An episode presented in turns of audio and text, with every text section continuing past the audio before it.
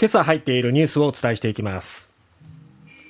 岸田総理が新型コロナ感染。症状は軽くリモートで公務へ。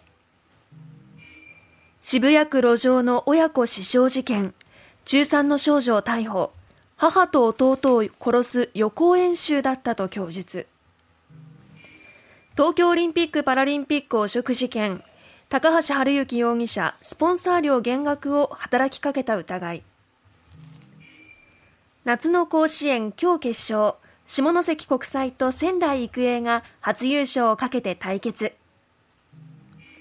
福岡市のスケートリンクパピオ。2月にも再開。県と市が改修費の半額を負担へ。まずは岸田総理が新型コロナウイルスに感染したと総理大臣官邸が昨日発表しました、はい、岸田総理はおとといの夜から微熱や咳の症状が出ていて昨日 PCR 検査を受けて陽性が判明したということです。15日月曜日の午後から夏休みに入っていた岸田総理昨日までが夏休み今日から公務復帰という予定だったんですけれども、はい、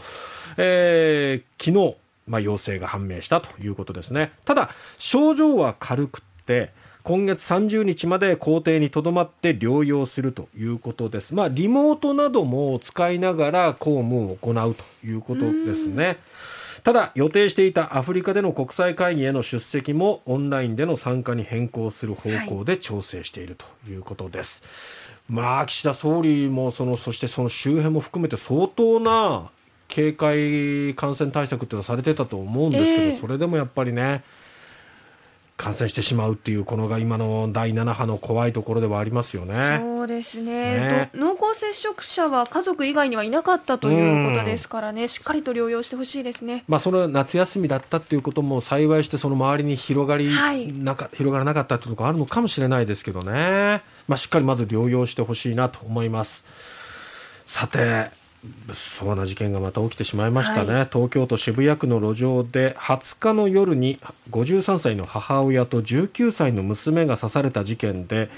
警視庁少年事件課は21日昨日殺人未遂容疑で現行犯逮捕した少女について埼玉県戸田市に住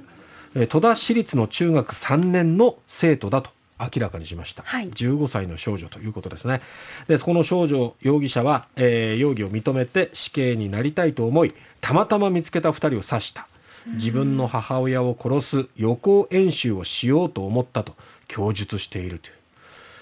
恐ろしいね、もう本当にね、はい、えー、逮捕容疑ですけども20日午後7時20分ごろ渋谷区丸山町の路上で帰宅しようと歩いていた東京都杉並区に住む親子2人に背後から近づいて背中など、えー、およそ8.5センチの包丁で切りつけたり刺したりして殺害しようとした疑いと。で2人は少なくとも3ヶ月の重傷で娘の背中の刺し傷は深さ10センチ以上に達していたと。で2人と少女の面識はない、はい、いきさつを調べているということなんですね。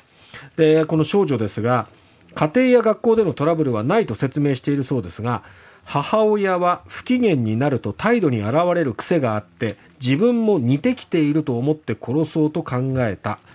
そして残されることになる弟は辛いだろうから弟も殺そうと思い人を殺せるかどうか試そうとしたと供述どういうこう家庭環境にあったのかそしてどうやってこういう思考にってしまうのかっていうところですよね。もう本当このところ物騒な事件が多くって、街を歩くのも本当に怖い、もう本当に関係のない人を巻き込まないでほしいって思いますね。ねあとよく最近よく聞くのは死刑になりたいと思ってっていうところなんですよね。もうあの勝手に自分で死ねとは言えないけども、もうこうやって人を第三者を巻き込むっていうのはもう本当あってはならないことですよね。さて、東京オリンピック・パラリンピックをめぐる汚職事件ですけども、大会組織委員会の理事だった高橋治之容疑者が大会延期に伴う追加スポンサー料について、紳士服大手、青木ホールディングス側の依頼で、組織委員会に減額を働きかけた疑いがあることが分かった。その減額は当初の1億円から1000万円になったと。いやどんどん出てきますね。ね。まあ、あの、この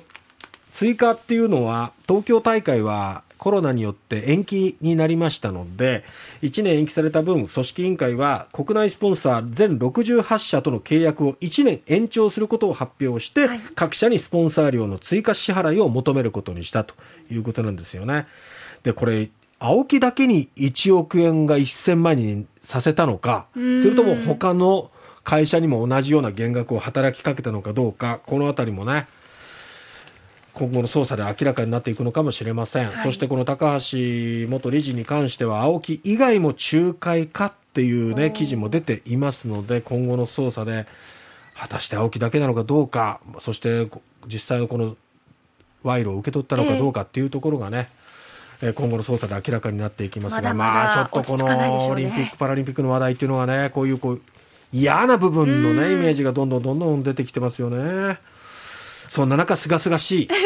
夏の甲子園。はい。いよいよ今日決勝です。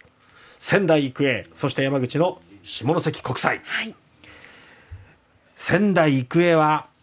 5投手いるんですよね。5人。鉄壁ですね。継投して、えー、そしていずれもまあ粒揃いというか、好投手が揃っているっていうところ、はい、そして打撃陣も好調。で、甲子園の常連校ということで、甲子園の戦い方も知っている。はい、その仙台育英か、もしくは、勢い